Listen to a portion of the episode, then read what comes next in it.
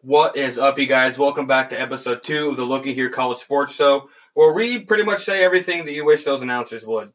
Cue it. Come on. This has been another radio clash. This has been another radio clash. This has been another radio clash. Anything to get it because they know they want it so bad.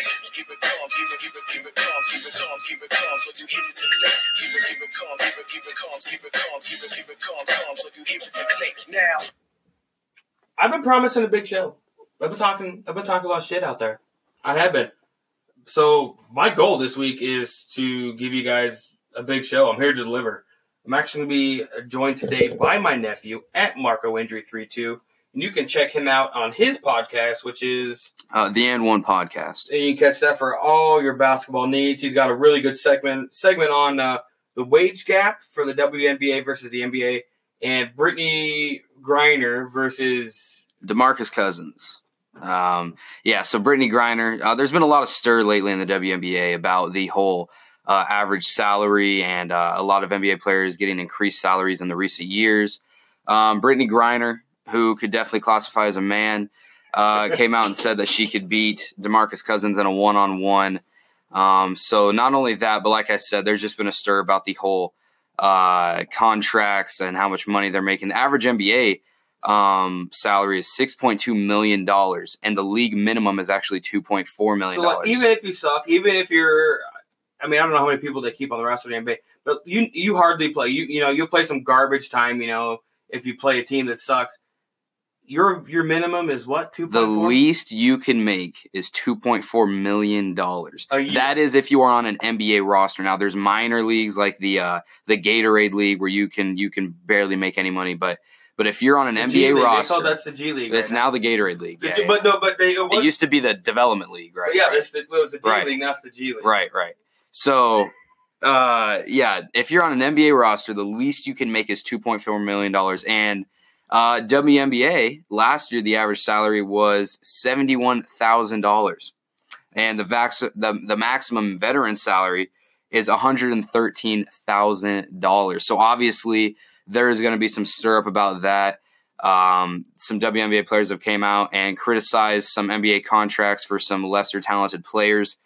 And uh, yeah, that's the big news going on in the NBA right now because there isn't a whole lot of other news with it being the offseason.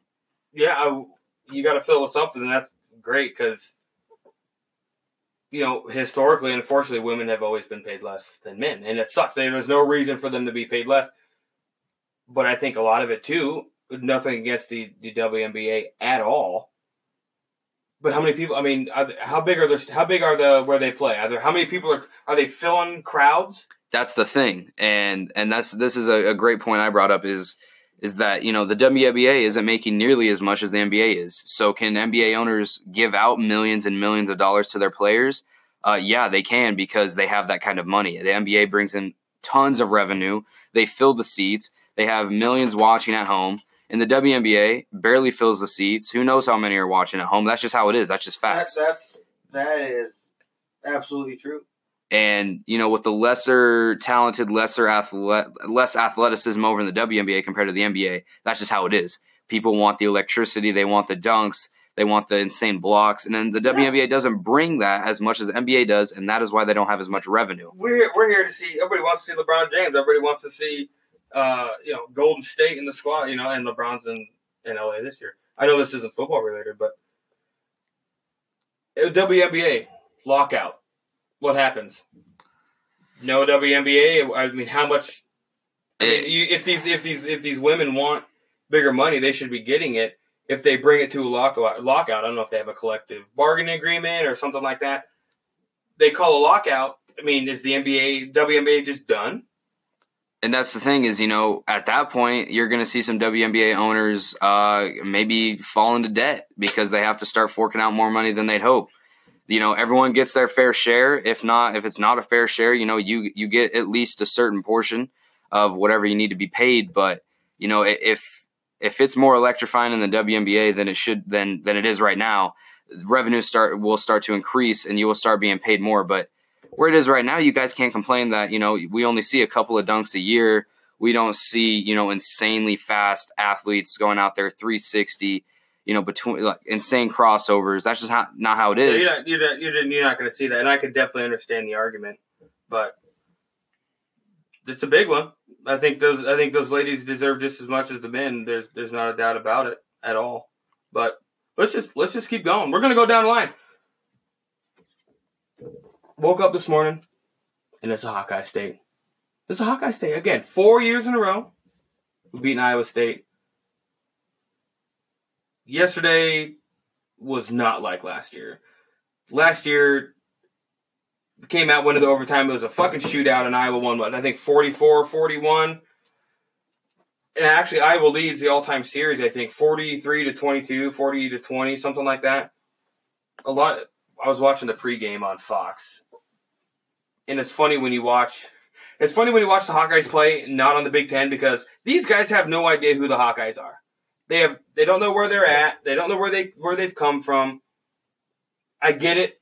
They're playing on they're playing on Fox. Everybody's got Fox at home. Everybody's going to see it. East Coast, West Coast, wherever you've got Fox on your on your TV, you're going to see it. You're not going to see that on Big Ten. So these these guys on Fox, you know, they don't know who these teams are, and the announcers for this game, they didn't even know what the name of the trophy was. They didn't. They had no idea what they were even playing for. it is a it is an Iowa Iowa State rivalry. Everyone knows about it, no matter where you're from. We all know it's the Cyhawk Trophy, and these announcers that were hired to do play by play for this very game didn't know the Didn't know trophy that they were fighting Yeah, no, they didn't know shit. and not only that, right? Colin's right. They didn't they didn't know jack shit. they they had they didn't know anybody. They didn't. It was it was frustrating. I I wish that I could have turned the game on. You know, just on mute. Everybody wants to watch games on mute because announcers suck, and these guys were terrible. I'm not saying I wanted Beth Mowins back. I mean, I would have gladly have taken these two chumps over Beth Mowins, I guess. But still, it's it sucks when you get the Hawkeyes playing on different networks because they don't know they don't know the Big Ten. They don't know you know they might know you know Michigan and Ohio State and Penn State, the big you know some of the bigger teams I guess, but they're not going to know. They're not going to go Iowa. They're not going to know Minnesota. They're not going to go Indiana, Illinois. They're not going to know those guys. But on the Big Ten network, I think that that's what you get. So, anyway, so anyways, last year Smith Marsette catches a touchdown pass to win the game in overtime. Total nail biter. I I could I couldn't sit down. I was pacing. I was pacing Right. so bad during that game. They come in. They come in yesterday into Kinnick. I was nervous. You have to be. They've got David Montgomery or Montgomery, the running back, who we know is good. They lose Allen Lazard, six foot eight, monster, Godzilla wide receiver, and they've got a quarterback who who's all right. He's familiar with that offense. I was still nervous, and I was nervous because of the linebacker core and are still almost kind of yet unproven secondary. We haven't played a team yet that's going to air it out, and I thought that Iowa State might have been that team. I don't big long. Did they air it out too often? Uh, they attempted a few times, but uh, there wasn't a whole lot of success um, either way with run game or the pass game. The for run game or the State. pass game, and and, and Hankins, who I think Hankins is a sophomore or a junior for Iowa on a corner, did great. I think he led him and uh, I don't know somebody else led the team in tackles. I think Hankins and somebody else had eight tackles. Hankins was always there. We he came out of nowhere. He, next thing you know, he, he was making plays on the line. He was making plays. He's making plays in the secondary. In the secondary, but again, I think that going into that game just like last week, and I, I get it. The defense was good, but was it going to be that good? How was the offensive line going to stay that good? You know, we were missing two starters last week, so they come in. The game starts. And out of uh, out- the game starts, the announcers, you know, they kick it off, and Iowa's got the ball on the twenty-five or whatever, and this is the fucking delay game.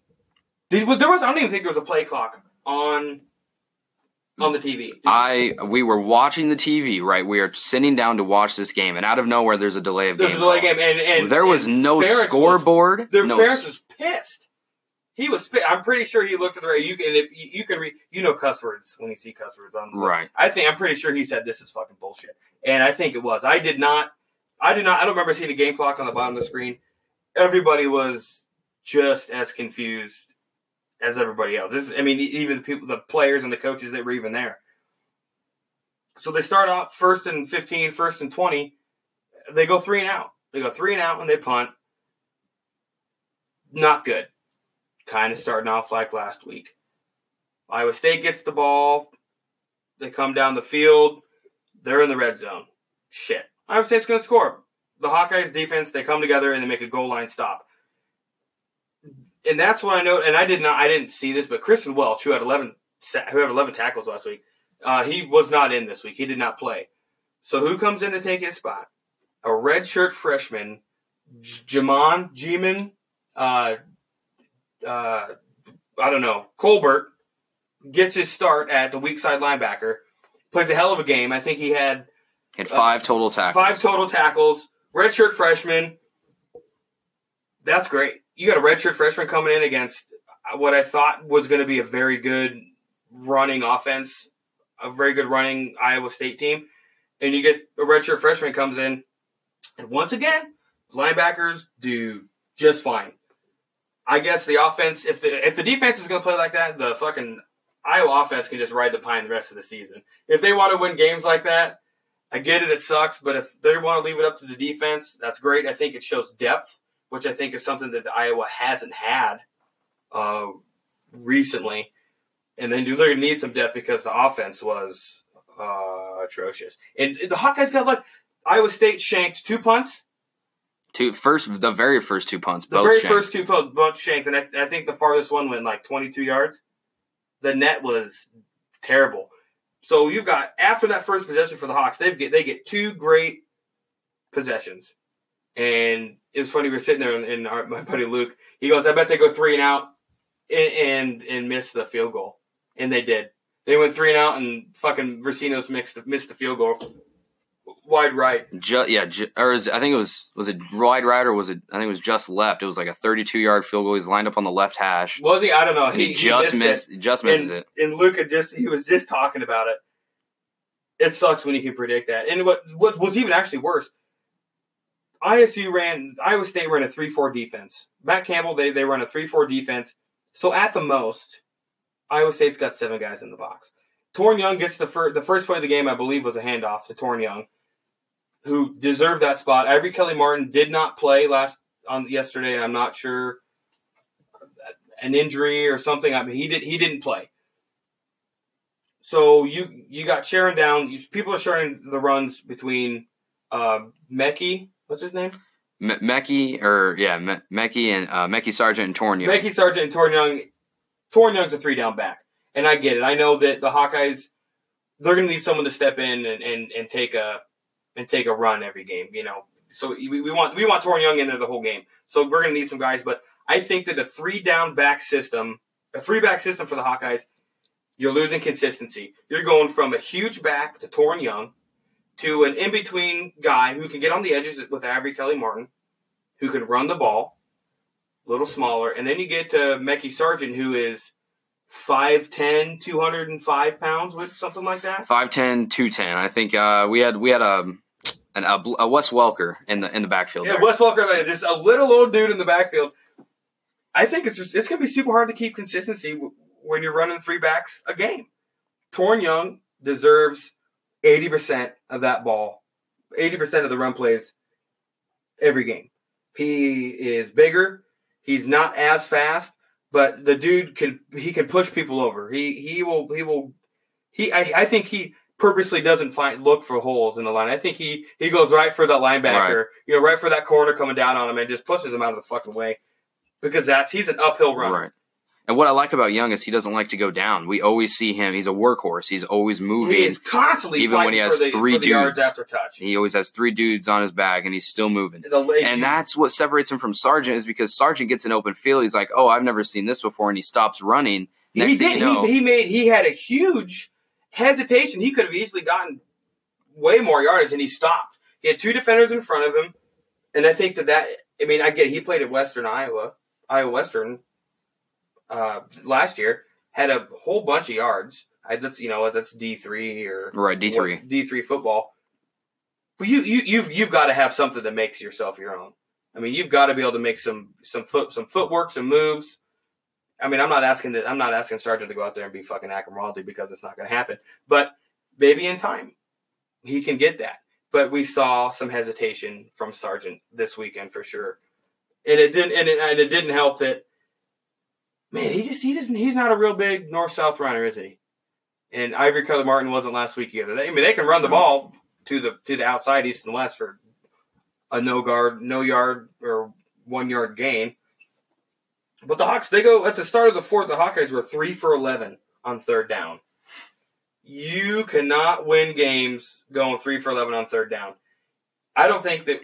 I, I should I should have been keeping track, but you, I don't think that the Hawkeyes had anything below like a third and eight, third and seven. Everything was third and seven, third and eight, third and nine, third and you know, Right, right. third and longs. It's really hard to get the ball down the field. It's really hard to win these games when the third downs we, we can't we can't com- we can't complete we can't complete on them. And I think the Hawkeyes go six for seventeen on the day in third downs. That's not good at all. You know, we saw zero we saw zero football from the Hawkeyes until the fourth quarter. Right. Nate Nate Stanley was.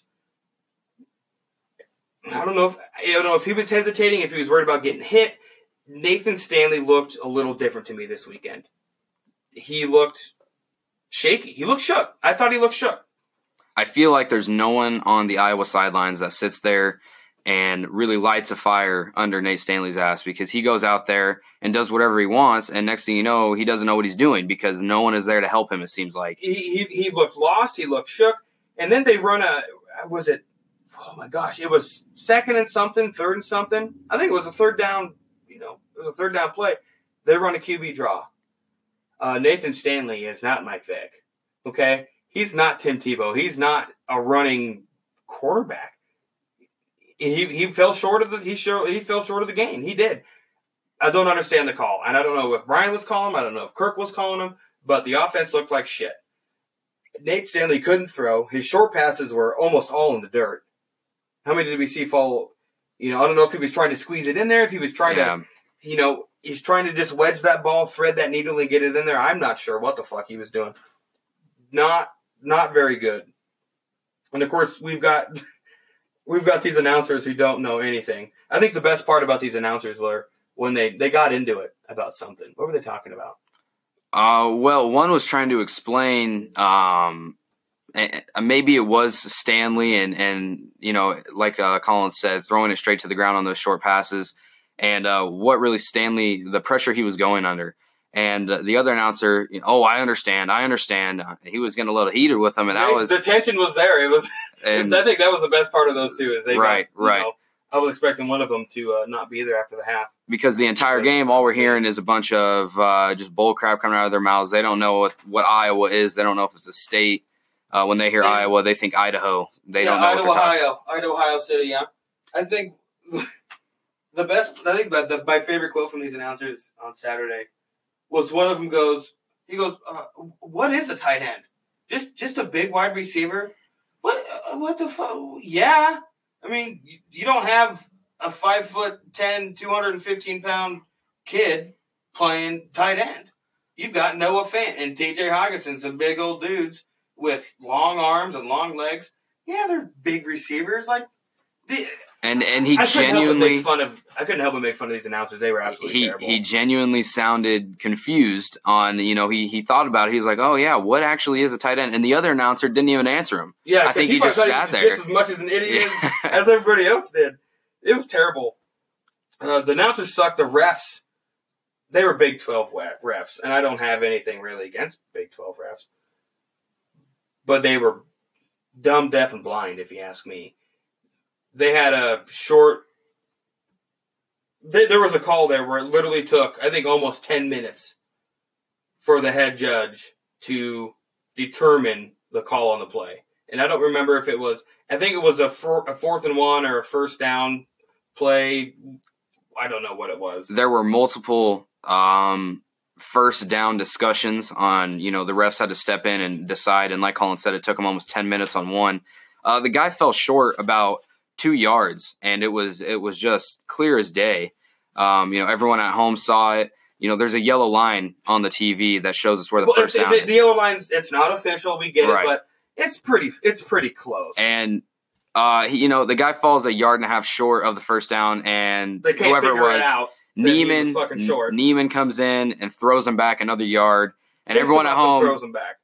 and everyone at home sitting there and, and, and knows you know exactly what's going on because you know we can see the yellow line. The refs are sitting there watching the replays, and and about ten minutes later, finally they decide that it was a first down when really the dude was about two and a half yards short. So yeah, I don't know what was going on, No, what no, took them so long. They were deaf and blind. they were discussing a a uh, a bribe maybe on the sidelines there to uh, I think I saw. I think I saw a, a fan throw some money at him. Yeah, not not not very good showing from the refs either. He so the game was slow. This was a the first half was the first three quarters were a very slow game, and those announcers he literally he literally said for those of you who watched at home that basically there's you know Iowa fans they get it they know they're conservative you know the, Iowa's a conservative team you know, they're to wait. They're to let them score. They're to let them do their thing. You know, when they score, the Hawks score. Uh, no. I there's I don't know a single fucking Hawkeye fan that says that. Not me. I want to score. I want to score every fucking time we get the ball. I don't want to. I don't want to wait. I don't want to wait three quarters of football to to to put points on the board. No, I want to be put. I want fifty points a game on the board. right. There's not a single fan that's sitting there and goes, "Well, you know, what, what you know when they get to the when they get to the end zone, you know, they'll get there. No big deal. Right. You know, we'll we'll, we'll catch up with them later when they do." No. Iowa Hawkeye football fans are either on the edge of their seat, holding their breath, or they're pacing the room because they have nothing else to do but sit there and watch field goal after field goal. Mhm, you know, Pissed as hell that the game is so goddamn slow. checking checking Facebook for 20 minutes, looking at the same stuff they looked at 20 minutes ago. There's not a single Hawkeye fan out there that is a big fan of conservative football, and I, I mean, there, I mean, there probably are, but I mean, really deep down, really deep down, do you just want to wait for them to get to the end zone when they get there? No, you you want to see points on the board. We want to see Iowa versus Ohio State from last year. Every single game.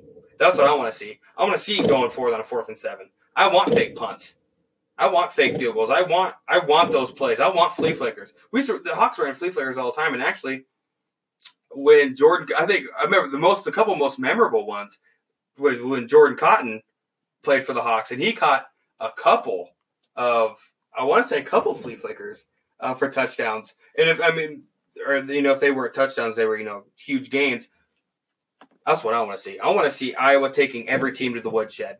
They can do it. Their offense can do it. I know that they can. The defense can hold their own. They can hold their own against anybody in the nation right now. They are stout. For as young as they are, for as small as they may be, they can hold their own. I am ready to see that. I'm ready to see every team go to the fucking woodshed.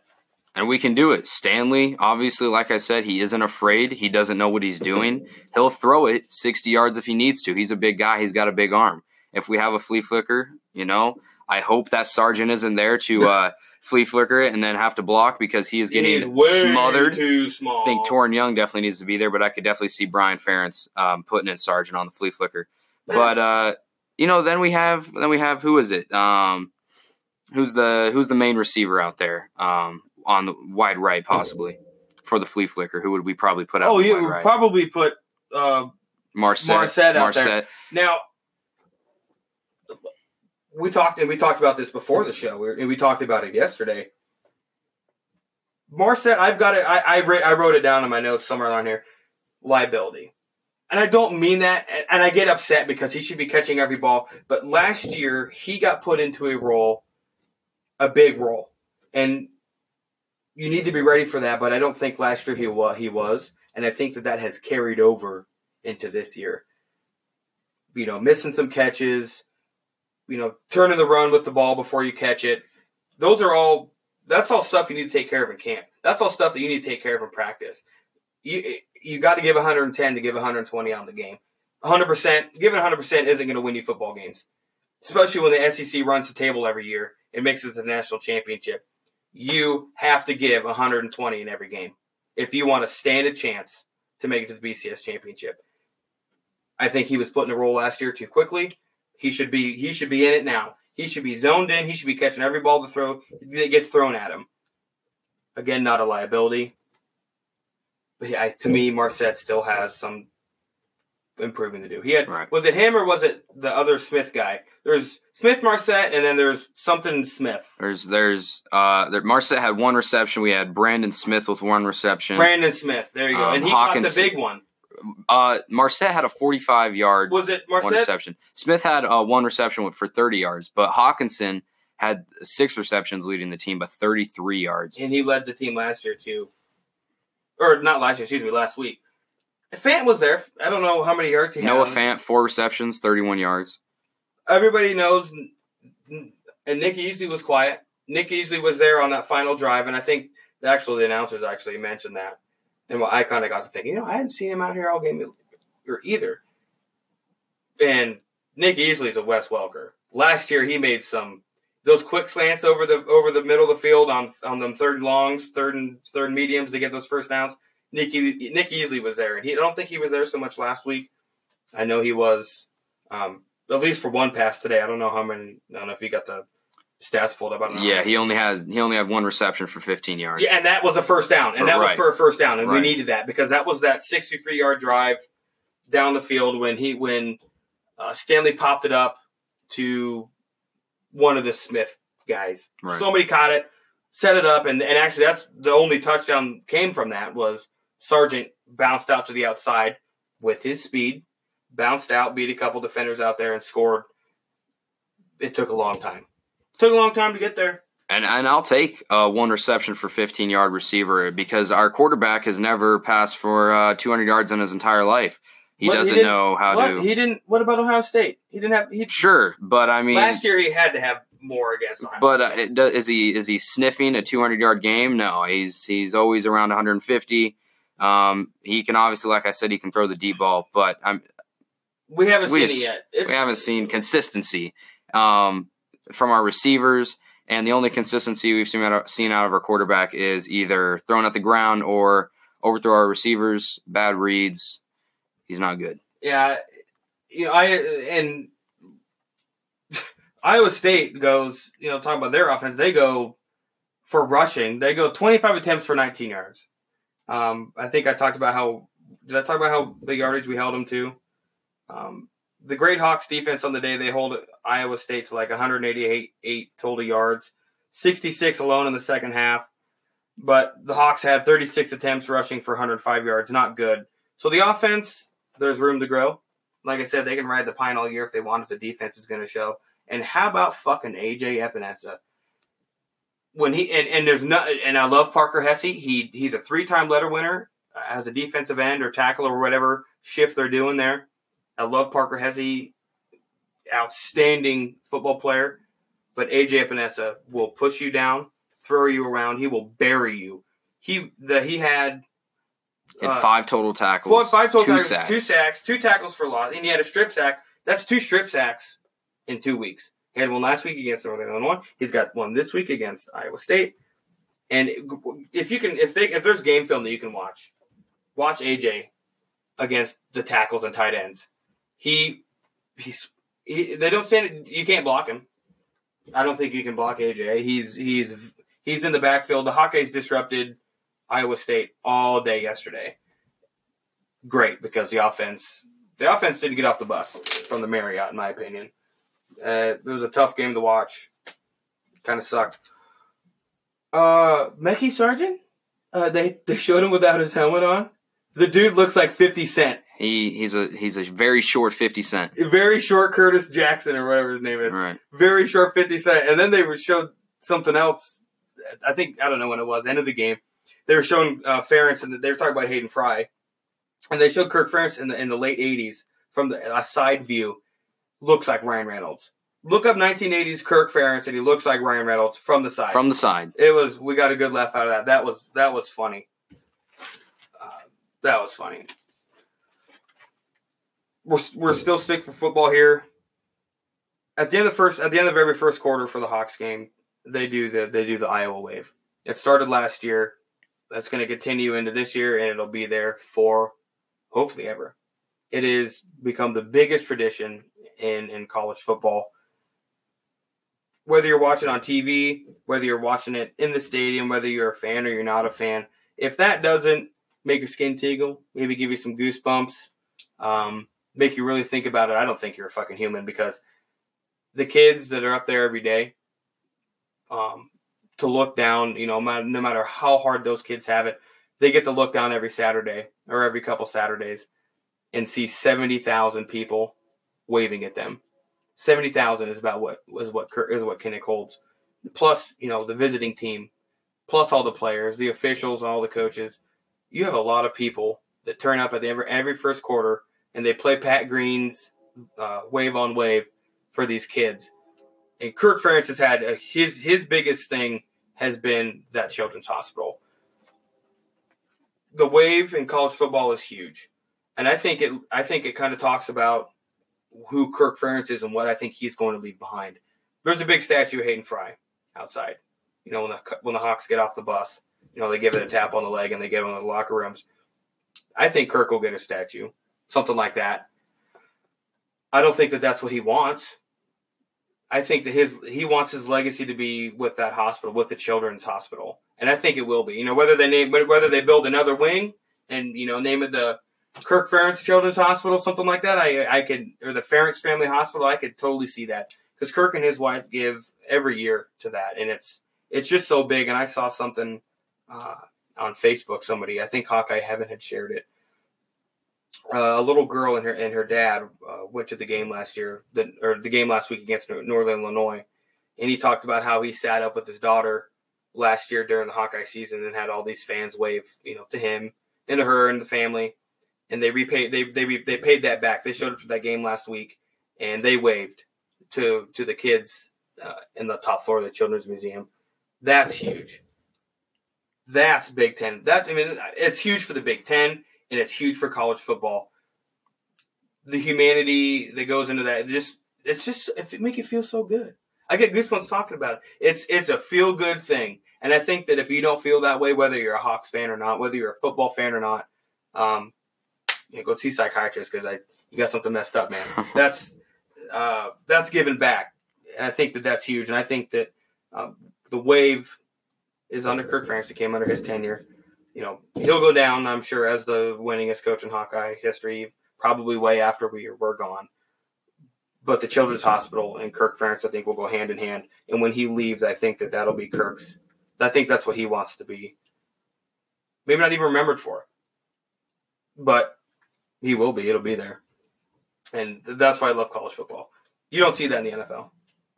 That you see that in college football, Right. and that's that's a huge statement. And I love the wave. It is awesome, and I, I get it. We're both Hawks fans, but it's huge for college football. Right. Love it. Let's move on. We're moving on. We're uh, like I told you guys, we had um, some big original content coming, and we we're gonna start our burning questions. So every so I think well not every week because this is only the second week. I got on Facebook and I asked you guys to email the show your guys' burning questions, what you wanted to know, and it, it you know they're both they were both I only got two, so thanks a lot everybody. So let's pick it up next week. Can we get can we get some more people in this next week? Please. It's it's it's easy. It, it could be it could be whatever you want. It doesn't even have to be football. It could be whatever you want. And I'm I'm gonna do my best to answer it. Mark's gonna do his best to answer it for you. But we got two this week, and I'm gonna start with the first one that I received. Um, why is Nebraska and Iowa a rivalry? I think. I don't know. I, I get it. It's rivalry. I mean, it's it's the Midwest. Everybody in the Big Ten pretty much touches each other. I mean, you're. I mean, we're all you know minus Rutgers and Maryland. Everybody in the Big Ten is they're right next to each other. So I get that when Nebraska comes into the Big Ten in like 2011, ranked both years. I think they beat the Iowa both years they played them. They came in as a good Nebraska team. And I tried to do. I know Hy-Vee sponsors the Heroes Trophy, right? That's what's called Hero Trophy. The he- sponsors the Hero Trophy, and I knew that not too long ago, Hy-Vee had moved its opened its business up into Nebraska. And I may be wrong. Maybe it's nowhere. Maybe they've had stores in Nebraska for 15 years, and I didn't know about it. I thought I tried to do. I tried to do some research. I couldn't really find anything, but Nebraska joins the the Big Ten in 2011. Hy-Vee sponsors the Heroes Trophy and through the Red Cross, and the Red Cross is actually looking for nominations for uh, heroes. So maybe we ought to tag old Colin Kaepernick and uh, throw him in there for you know all the sacrificing he's done. Right. He needs to sacrifice more. Big big sacrifice. Yeah, how about you sacrifice some more? Big sacrificing guy, Mister. Never probably ever play in the NFL again. Um, big PR son. I don't really care. I've I've got my Nike jersey on. Mark's got his Nike jersey on. I don't care. It doesn't bother me none. If they want to pick Colin Kaepernick to be the spokesperson, whatever. But I, I couldn't really. I don't. I talked to a couple. I talked to a Nebraska fan uh, the other day. So, what do you think about Iowa and Nebraska? Is it a? Is it a? Is they played as such a big rivalry? They play on Black Friday, and he said, he said honestly, I'd rather. I mean, he's a huge Cornhuskers fan, but he said honestly, he thought that Iowa and Iowa State is a much bigger rivalry than Nebraska. And I get it, Corn, I eighty, you know, Iowa City is right there, you know, goes through Lincoln and Omaha, you know. It's but but, but how many trophy games are there? How many rivalry There's- trophy games are there in, In the Big Big Ten? Ten, there's 22. There's 22, and 15 of them Are are, conference. and seven of them are non-conference, which would include Nebraska and Iowa. I mean, geez, I mean, which was actually the same person asked me another burning question. You know, why why are they getting a trophy game? You know, two games into it, or you know, like yesterday, Cyhawk, we got a trophy right into it. But almost every team you have, I mean, Iowa has four alone, three conference trophy rivalry One- games, yep. and then one non-conference. Yep. And the rest of the Big Ten is the same way.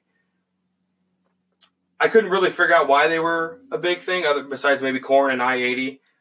But I mean, somebody's making money off of it, right? I mean, that's the big thing. I feel like in sports, uh, if you're touching, if your, you know, your cities, your towns, your or your uh, your states are touching, I feel like you have. It's just an automatic rivalry. Uh, it doesn't matter, you know, who's on the team. It's just it, the states are touching. It's an automatic rivalry. That's just how it's always been in sports. That's just how I've always seen it. I that just might be me. I get it, but I think the 2020 season or 2022, Nebraska won't play Iowa at the end of the season. They're going to be replacing Iowa, Nebraska with Iowa, Wisconsin. Iowa, Wisconsin, that's a fucking rivalry. You're talking about two teams that are almost equally matched every single year. They both both teams put out right. They both put out offensive and defensive linemen in the NFL every year. Wisconsin is always a well coached team and I think that the Hawkeyes have lost to them two in a row now. And I've got another. There's another burning question that we'll get to as well. But Iowa Wisconsin is a bigger rivalry to me. It's watching, and if I was not in a championship game somewhere, if I was not playing a big team and Wisconsin is that weekend, I'm a, I'm I'll root for Wisconsin over just about everybody except for Iowa. I want I'd like to see Wisconsin win the Big Ten. You know, but I also want Iowa to beat Wisconsin week four Right. because I think, and we're well, and we're going to get to the sec, which brings us to our second burning question. Really, uh, this is sent from my buddy Guy. He's out in Germany. He sends he he sends me an email and says, "Longtime listener, Guy Meyer here, been there from the start." But my question is, two years ago, I bet a friend of mine at one hundred dollars that the Big Ten team would win the national championship within three years. This is the third year, and I'm not feeling too confident in my bet anymore.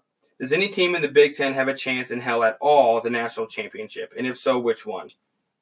And then he, he kind of asked, you know, will the committee continue to push, you know, those sec- second, third place SEC teams into the playoffs over a Big Ten champion?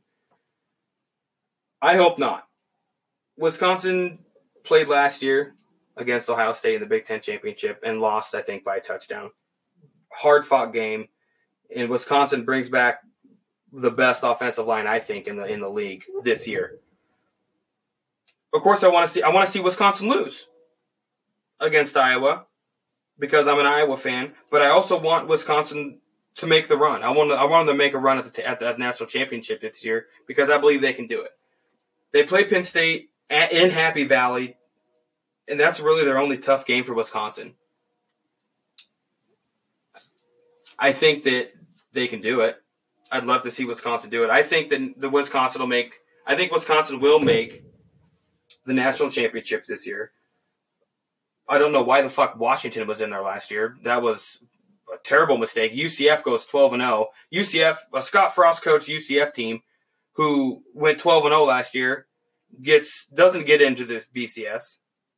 Gets hosed. They play Auburn in a bowl game and they beat Auburn. That's enough for me. That's enough for me to say that a team like like Wisconsin, a team like Central Florida can make the beat the the big the uh, BCS championship, and I think they can do it. I think that guy, I'm going to tell you right now, I think that Wisconsin can run the table, and I think Wisconsin wins the Big Ten championship because I fucking hate Ohio State, and I'm not a big big fan of what's going on right now, I guess, but Ohio State's always going to be good. Talked about it last year. But that offensive front and Jonathan Taylor, Jonathan you better, Taylor. You better watch out, brother. That he's he's a Heisman front runner, and we'll we'll get into our boys for that. But I think to answer your question, guy, I think that Wisconsin makes the big. They win the Big Ten championship. They put up enough points, and I know that the the committee is going to look at who you beat that's ranked, and they're only going to see Penn State. Unless Iowa can move into the rankings this year, I don't. Or this week, I don't think they they put up enough points. I know they're very close to getting into the into the poll for the top twenty five. Don't think they put up enough points to make it this this week, but next week they play UNI, and I, and they should blow them out of the water. Hopefully, put 40, 45 points up when the offense shows. Wisconsin, Wisconsin is a real deal. I'm, I'm saying it right now. I think Wisconsin's a real deal.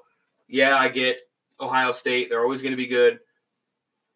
Michigan played a very bad Western Michigan team yesterday and whooped shit out of them, like 49 to nothing. Michigan State goes out west and plays Arizona State and loses but the Big Ten, how bad is the Big Ten out west? They don't historically they do not do well.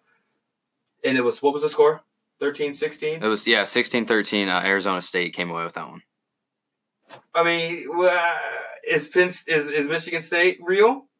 I don't think so. I think you're going to see two teams out of the East, Big Ten East, come out, and it'll be it'll be Ohio State, and Penn State, and hopefully you'll see two teams out of the West come out, and it'll be Wisconsin, and I hope an Iowa team whose offense gets on the fucking bus and makes it to the game for the next 10 games. But I think they do it. I think they do it. I hope so because I'm getting sick of this Alabama fucking team making it to uh, the BCS every fucking year. Shit gets old. We're at big games. We got big games. We're talking about the big games. Everybody that was ranked pretty much wins. They won this week. Week two, especially in the SEC, is basically a you know, go play Polytechnic, Georgia Christian University Community College, and get and get ready for league play. You know that they, you know the, they build the confidence. So all the big teams, everybody wins from top to bottom, except for Florida. Florida loses to Kentucky, and they haven't beat Kentucky for a long time. They throw well, they throw he so Florida, the Florida's going down the field, and there's like 25 seconds left. I'm not sure what was going on, but Florida it was an incomplete, what was thought to be an incomplete pass. Right. The refs are standing there. Every Florida and half of Kentucky standing there. The Kentucky defensive end or D, D back picks up the ball and is kind of like jogging, right? He's kind of like half. Right. He's like half assed. Uh, what the fuck am I doing? Is it dead? Is it not dead? They did not blow the whistle. The So cam gets- right. The camera pans over to the Kentucky head coach, and he's waving yeah, he's like, run, go, run. run, motherfucker, run, run with and it. then all of a sudden the announcers are saying, "Oh, the whistle hasn't blown yet," and then the the camera pans over back to the defensive end, the Kentucky defensive end that picked up the the so-called fumble, um, and it's just him and then a Florida offensive lineman, maybe receiver, whatever, just those two guys wrestling on the goal line is what it looked like. And uh, they called it a touchdown. And yeah, he he looked time runs short. Time runs out. He looked short. They win. Florida was ranked 25. They're gone. So almost everybody blows out everybody.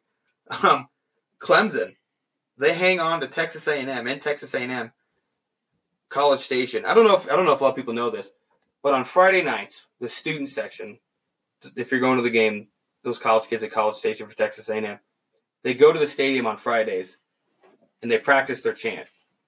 The student section at Texas A&M is huge, way way probably bigger than than anybody else in the FBS can give, and they practice their chants. That is an 11 man.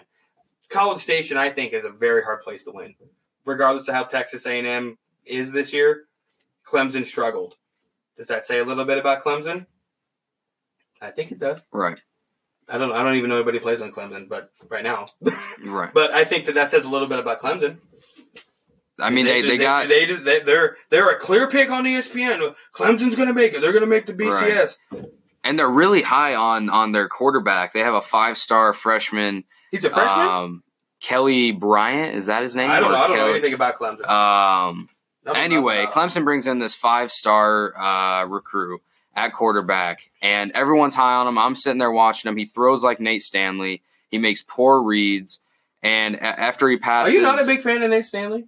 Um, you know, I, he's a worse Brock Osweiler. Is what he reminds me. of. Oh, geez, you're gonna bring Brock into this? Yeah, You're gonna he's- Brock Osweiler reminds me of Brock. Osweiler. Is he still in the league somewhere? He back up for the Browns, maybe. I don't know. no, he just got paid a big No, he just left the Browns No, he- last year to go play. He got cut by the Broncos. I think, during the offseason, or he's third string for the Broncos. On the Anyway, Broncos he got paid by the Texans, right? They traded him over to Cleveland. That's this is Brock Osweiler we're talking Yeah, about. Yeah, and then the Trade over to Cleveland dumps him, and fucking Denver pays him like the league veteran minimum right. seven fifty a year, Right. and he's still making eleven million from fucking Cleveland. So anyway, back to Clemson. Um, they bring in this five star guy, right? And everyone's high on him. He reminds me of Nate Stanley, who reminds me of Brock Osweiler. So that should tell you a lot. Uh, he just terrible. uh, poor reads. His form is awful. He has hair down to his shoulders, so you know that he's not a man. And uh, he's he's in men's a college football. haircut and get a So I think just looking at him with the long hair, he's already pissed me off. And next thing you know, he can't throw a football. So why are you five star if you can't throw a football? high Um, school to college. Is he a freshman? He he has to be because they I've seen multiple many many YouTube videos on it. He I'm pretty sure 99 percent sure he's a freshman. Is he? That's too bad. You ever seen in the army now with Pauly Shore?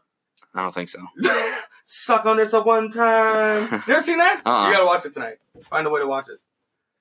Yeah, Clemson, not a real deal. Not a real deal, in my opinion. What do you want to do? What do you want to do next? We got we got we got some good. We got the daily debate. We got daily debate. We got superstars. We got we got Holly Sonders. Holly Sonders. Let's can we talk about her let's talk. Let's talk some Holly Uh, Sonders. I don't know if you guys saw the. I'm on- shaking in my seat right you- now. I don't know if you guys saw the on-field uh, reporter yesterday for Iowa Iowa State, but she was in. It probably took her an hour to get into that fucking denim uh, bib thing. One's They probably had to like drop her down from a crane. She had to jump from high to get to fit into that fucking. She was squeezing out of that. Huh? So they do like a little halftime show, and she's kind of you know she's showing. I don't even know what to do. They're building a grain bin, and she's like, "Oop, I'm over here. Oop, no, now I'm over here. Ooh, hey, and now I'm down here."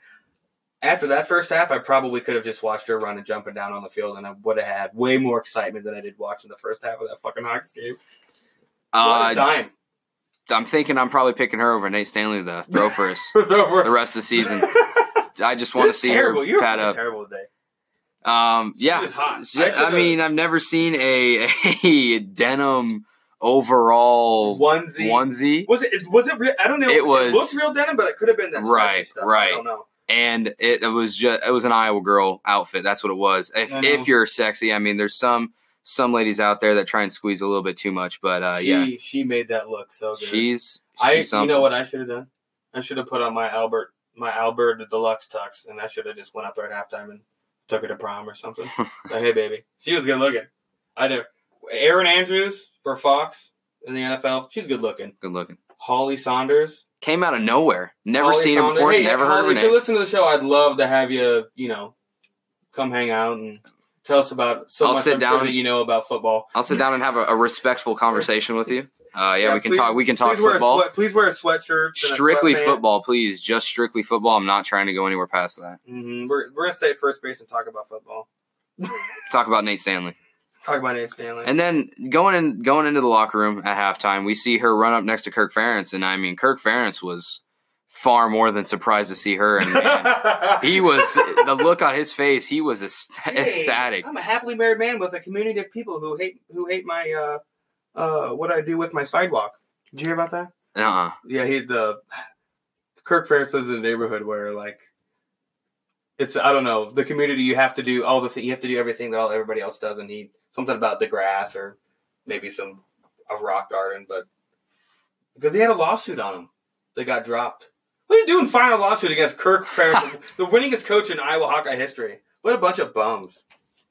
Bunch of bu- and then did you hear about the house they're building in Iowa City that looks like Kinnick?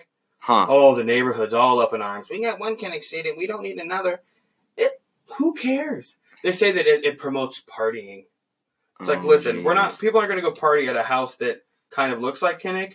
They're going to go party at the real Kinnick. Hey, I'll tell you this right now: if Holly Sonders is at all those parties, Holly Sonders is at all those I'm parties, going. then they wouldn't be so mad. Yeah. But, oh no, it's uh, okay. You can hang out. They don't think Holly's going to be there, so they're a little butthurt about it.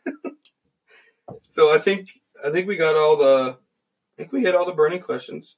Talked about Holly. We talked about the um daily debate. Dun dun. Let's get into Let's go, it. Judge Judy. Let's talk about it. daily debate. Uh, We're gonna do one every week. This week, will Nebraska ever be good again? You know, every, every Nebraska fan talks about the glory days because they don't really have anything after that. Uh, so they bring in Scott Frost. Last year, in 21 seasons, since Tom Osborne, who is the Nebraska's god, is, is Tom Osborne. Um, Is he the cat? The the cat dude, the head coach? That was, no, he was there for a long time. This was a long Okay, time ago. okay, okay, you might be thinking uh, Mike Riley. I think was the last coach. He left after three seasons. right, right. Iowa's got a pretty good track record of beating Iowa or Nebraska at the end of the season and making their coaches get fired. So Nebraska brings in Scott Frost. I love Scott Frost. They lost. They lost to, to Colorado yesterday. Um, so kind of makes you think Colorado is not the best team. Um, so I'm not sure what happened, but Nebraska loses to Colorado yesterday. But you bring in Scott Frost. Here's a little bit about Scott Frost. Okay, he is the AP Coach of the Year in 2017. Where, wins the Bear Bryant Award in 2017 for the like best overall coach. Okay, Paul Bear Bryant wins the award in 17. He's so that's just last year with, with UCF brings them 12 and 0. The year before that, we're going to kind of work backwards, I guess. Year before in 2016, Scott Frost takes UCF six and six. The year before that, before he steps in, they were 0 and 12. In three years, you bring a team from, well, in two years, they go 0 and 12, 6 and 6. Last year, he goes 12 and 0. He's in Florida, one of the biggest states where football recruits come from. You leave UCF to come play at Nebraska. It's his alma mater. He spent two years playing quarterback in Nebraska. Uh, they actually beat Peyton Manning and held Peyton Manning to having no championships in Tennessee. They beat him in '97. He starts his career at UNI, serves under uh, uh, Kelly, Chip Kelly at Oregon. While he's at Oregon, he's a finalist for the best assistant coach. His protege, Marcus Mariota, who wins the Heisman, uh, he teaches under him. So why go to Nebraska? What? What? Do you, I mean, I get it. It's your alma mater why are you going to Nebraska after leading a Central Florida team to 12 and 0? You get, I get it. You get snubbed in the BCS playoffs. I, in my opinion, they should have been there. Who's in, who the fuck's in charge here? What do you what? I don't know. I, I mean, I, Scott Frost, call me. Hit me up on on Twitter at Looky here. Tell me why you go to Nebraska. You leave, you leave, you leave Central Florida, a team that you've completely turned around. You didn't finish a game last week because of the storms or whatever, and you you go out to Colorado and you lose. I'm not sure. This is my take. He realizes his greatness as a coach, and he thinks that he can turn an, organiz- an organization around. Yeah, I think so. I mean, I get that too. Right. It's his alma mater. He's you've got ti- everybody's got ties to their alma mater. You know, if they wanted me to go coach at Kirkwood Community College, then by God, I'll go coach the drinking team. Okay, I will. But I don't know.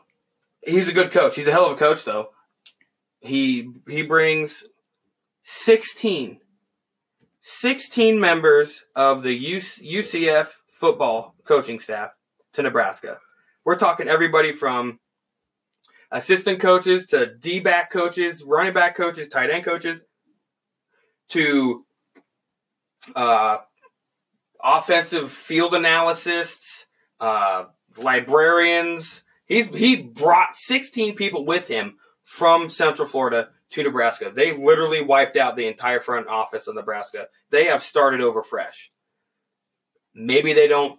Maybe they're not as good. He talked. I think Scott Frost talked a lot of shit. Actually, I don't think he did. I think he said that he, in two or three years they were going to be winning the Big Ten championship. Great. If you still got ties in Florida and you can bring up some of them four and five star recruits from Florida, do it by all means. I don't think that Nebraska is going to be that good this year. I think that's going to take him to build. He's. I don't think that the, he's going to take a. You know, I don't know what Nebraska was last year. They think they've got a they've got a freshman quarterback this year. Right. I don't think he's he's not going to take them to the Big Ten championship. They're not going to win. They're not going to beat Nebraska, or they're they're not going to beat Wisconsin. They're not going to fucking beat Iowa. Right. Nebraska is still far from a legitimate team. Yeah, I- three years. If Scott Frost stays and you know and keeps his coaching staff is his he's stacked, three years, are they going to be able to compete in the West? I hope so. I would like to see that. I mean, I don't have anything against uh, Nebraska, I guess, but I think that he can do it. But I don't think it'll be this year. Right. he's really got to turn that team around. They their winning percentage has gone down from like 800 like point like 800 percent, you know, point eight three six down to down to just 500 for the season. With you know Mike Riley who left last year, they go 500 on the season or in, in his career. I'm sorry, in three seasons at 19 and 19. Where you bring in the coach of the year, the Bear Bryant of Coach Award guy, to a crappy Nebraska team. I'd like to see him do it. It, it. It's good. It's good for the Big Ten. Scott Frost coming in. That's good for the Big Ten. I don't know if he'll do it. We'll see. I mean, he did it with UCF. It's only fair to say that he could do it with Nebraska, in my opinion. I'd like Uh, to turn my just- career around like that. Go fucking zero and twelve, and then go twelve and zero. Let's Right. do it. Uh, turn it. Turn into our Saturday superstars. I think we've got some different guys for our superstars this week. I've got uh, offensively for our Saturday superstars this week. Uh, Jonathan Taylor for Wisconsin. He goes 30, 33 carries for 253 yards and three touchdowns. Uh, it, that's his career high, and I think this is he's a junior or a senior this year. I think he might be a senior. And then for defense, I really couldn't find a clear cut guy, and I wasn't going to watch YouTube and look at stats to find a guy on defense. But I just picked AJ Epenesa. Uh, he's huge defensive end. He makes people look silly. He can get to the quarterback. He's got three sacks this year, or four. He got two sacks yesterday and a strip sack. And in my opinion, right maybe right next to Joey Bosa in Ohio State as the the top two defensive ends in college football. If you're going to ask me, Right. who you got for your Uh, other superstars? So actually, for my offensive, I do have Jonathan Taylor as well, but I feel like um, a lot of people are sleeping on Nate Stanley. I mean, no, sorry, not Nate Stanley. Oh, just Uh, no, Here's not Nate door. Stanley. I'll open it up. Yeah, uh, a lot of people are sleeping on the Hawaii quarterback Cole McDonald. Tell me um, about tell me about Cole McDonald. He's please. played Tell three. He's he's played three games now. He leads the nation in pass yards and pass touchdowns. Um, the problem with lower D one school quarterbacks, or just any position, just lower D one schools in general, the problem with that and the the the playoff committee um, kind of deciding, you know, if if those teams should be considered uh, higher up in the rankings, and whoever decides you know who should be the rankings for the Heisman uh, Heisman winners, whatever. Um, you know that the deal is he plays for Hawaii, so he's not going to be highly the, ranked. The, the, the committee and the BCS, right, they're it's not happening for They're him. A lot of people are sleeping on him. I've looked at the top ten Heisman. Um, the, yeah, I've looked at the top ten Heisman race, whatever. Uh, he's not in there, and like He's I not? said, no. He's leading. He leads the and he leads the nation in in pass yards and pass and, touchdowns, and touchdowns. and his wide receiver on the team is leading the nation in and pass in- or in receiving in yards receiving yards and, and right? I think receiving touchdowns as well. Uh, but that's the thing. He again, he plays for Hawaii, lower D one school, not really talked about a whole lot. Uh, their schedule strength is awful. They play Navy, Army. Uh, they just got done um, destroying Rice, and you know, just it just he's is got twelve hundred yards on the season. Three games in, three games. twelve. Well, it's like one thousand one hundred sixty-five, but Right. we're we're, we're gonna call it twelve. Um, but so yeah, for offense, like I said, I have um, I have my guy Jonathan Taylor. I love running backs. I like what he's doing over in Wisconsin. Um, if I remember right, Melvin Gordon was he a Wisconsin guy or Oh is- yeah, he was a Wisconsin. Right, they've right. Put, they've put out constant right? running backs into the NFL. So I, I love what they got going there with the running backs. Um, running backs are always higher up in the in the Heisman ladder, no matter you know where they play, because a running back, it, it we see They're a lot of like sixty percent of the care, right. Of the We touches. s- we see a lot of uh, you know they have to worry about the offensive line holding up for them and getting through there. they are some redneck bass backwards folks in Florida. So we got we're gonna do we're gonna do a section every week called a Florida man or woman or whatever. It doesn't have to be a man. But basically we're just gonna get on Google, type in a Florida man and hit search and let Google do the rest. So my first one Florida's off the chain. Listen to this. Uh, a Florida man last week is charged with battery. Okay, is charged with battery after giving his girlfriend a wet willy. Okay, if my girlfriend tried to charge me with battery every time I gave her a wet willy, I probably put a, I'd be in prison for the rest of my life. That is that is ridiculous. She so the girlfriend tells the cops that he'd had too much to drink and was acting belligerently. Well, I mean, yeah, that's what happens when you get drunk. You act a little, you act a little goofy. Who doesn't, you know? Why are they? Why were they even together? If she was getting this, the wet willy thing was definitely the, the not the tip of the iceberg. You know what I mean? There was some underlying. They probably should not have been together. If you're going to charge your boyfriend, get him charged with battery for giving you a fucking wet willy. Get out of my life. What do you got? So this week, a Florida couple uh, by the names of Mackenzie Dobbs and William Parrish Jr. are Mm, accused of winners. selling of, of selling fentanyl to customers from the kitchen window of their mobile home. Mm. Essentially, they had a drive-through. Fent, Don- mobile Fent Donald's. Fent Donald's. Fent Donald's. They, they made a drive-through, right? Right, they did? right. They made a drive-through to sell drugs. Police say they found prepackaged foil bindles of fentanyl and a digital scale on the counter, along with more fentanyl and cash in the cabinets. Uh, in all, the police recovered more than $5,000 in cash. The report says multiple adults and Mm. children were also on the property. Mm. Detectives were also investigating whether the location was connected to two recent overdoses. Um, fentanyl's terrible, dude. It'll kill you. You can touch it and get and OD and die. That's how bad fentanyl is. It's a fucking horse tranquilizer. Fent, Fenton Don, Fent Donald's. Fent Donald's. Look, Fent Donald's. Welcome to welcome to Florida. yeah. Uh, police also said Parrish was charged with resisting arrest because he struggled and cursed officers when they detained him. Uh, once the couple were taken to jail, officers said they found a bag of fentanyl on the ground outside of the jail. Police said they heard Dobbs uh, tell a subject, "quote The dope that was in my vagina fell out. I thought I thought I put it in there when I heard the cops come." And end quote. That's that's uh, all the article wrote. Um, I'd That's all they say needed to go. I'd That's all they say my I got three words for these guys: high quality entrepreneurs. All they were trying to do was make a quick buck. They're just trying to. They, they were, you know, you got in the drug game. You gotta, you gotta have your own way.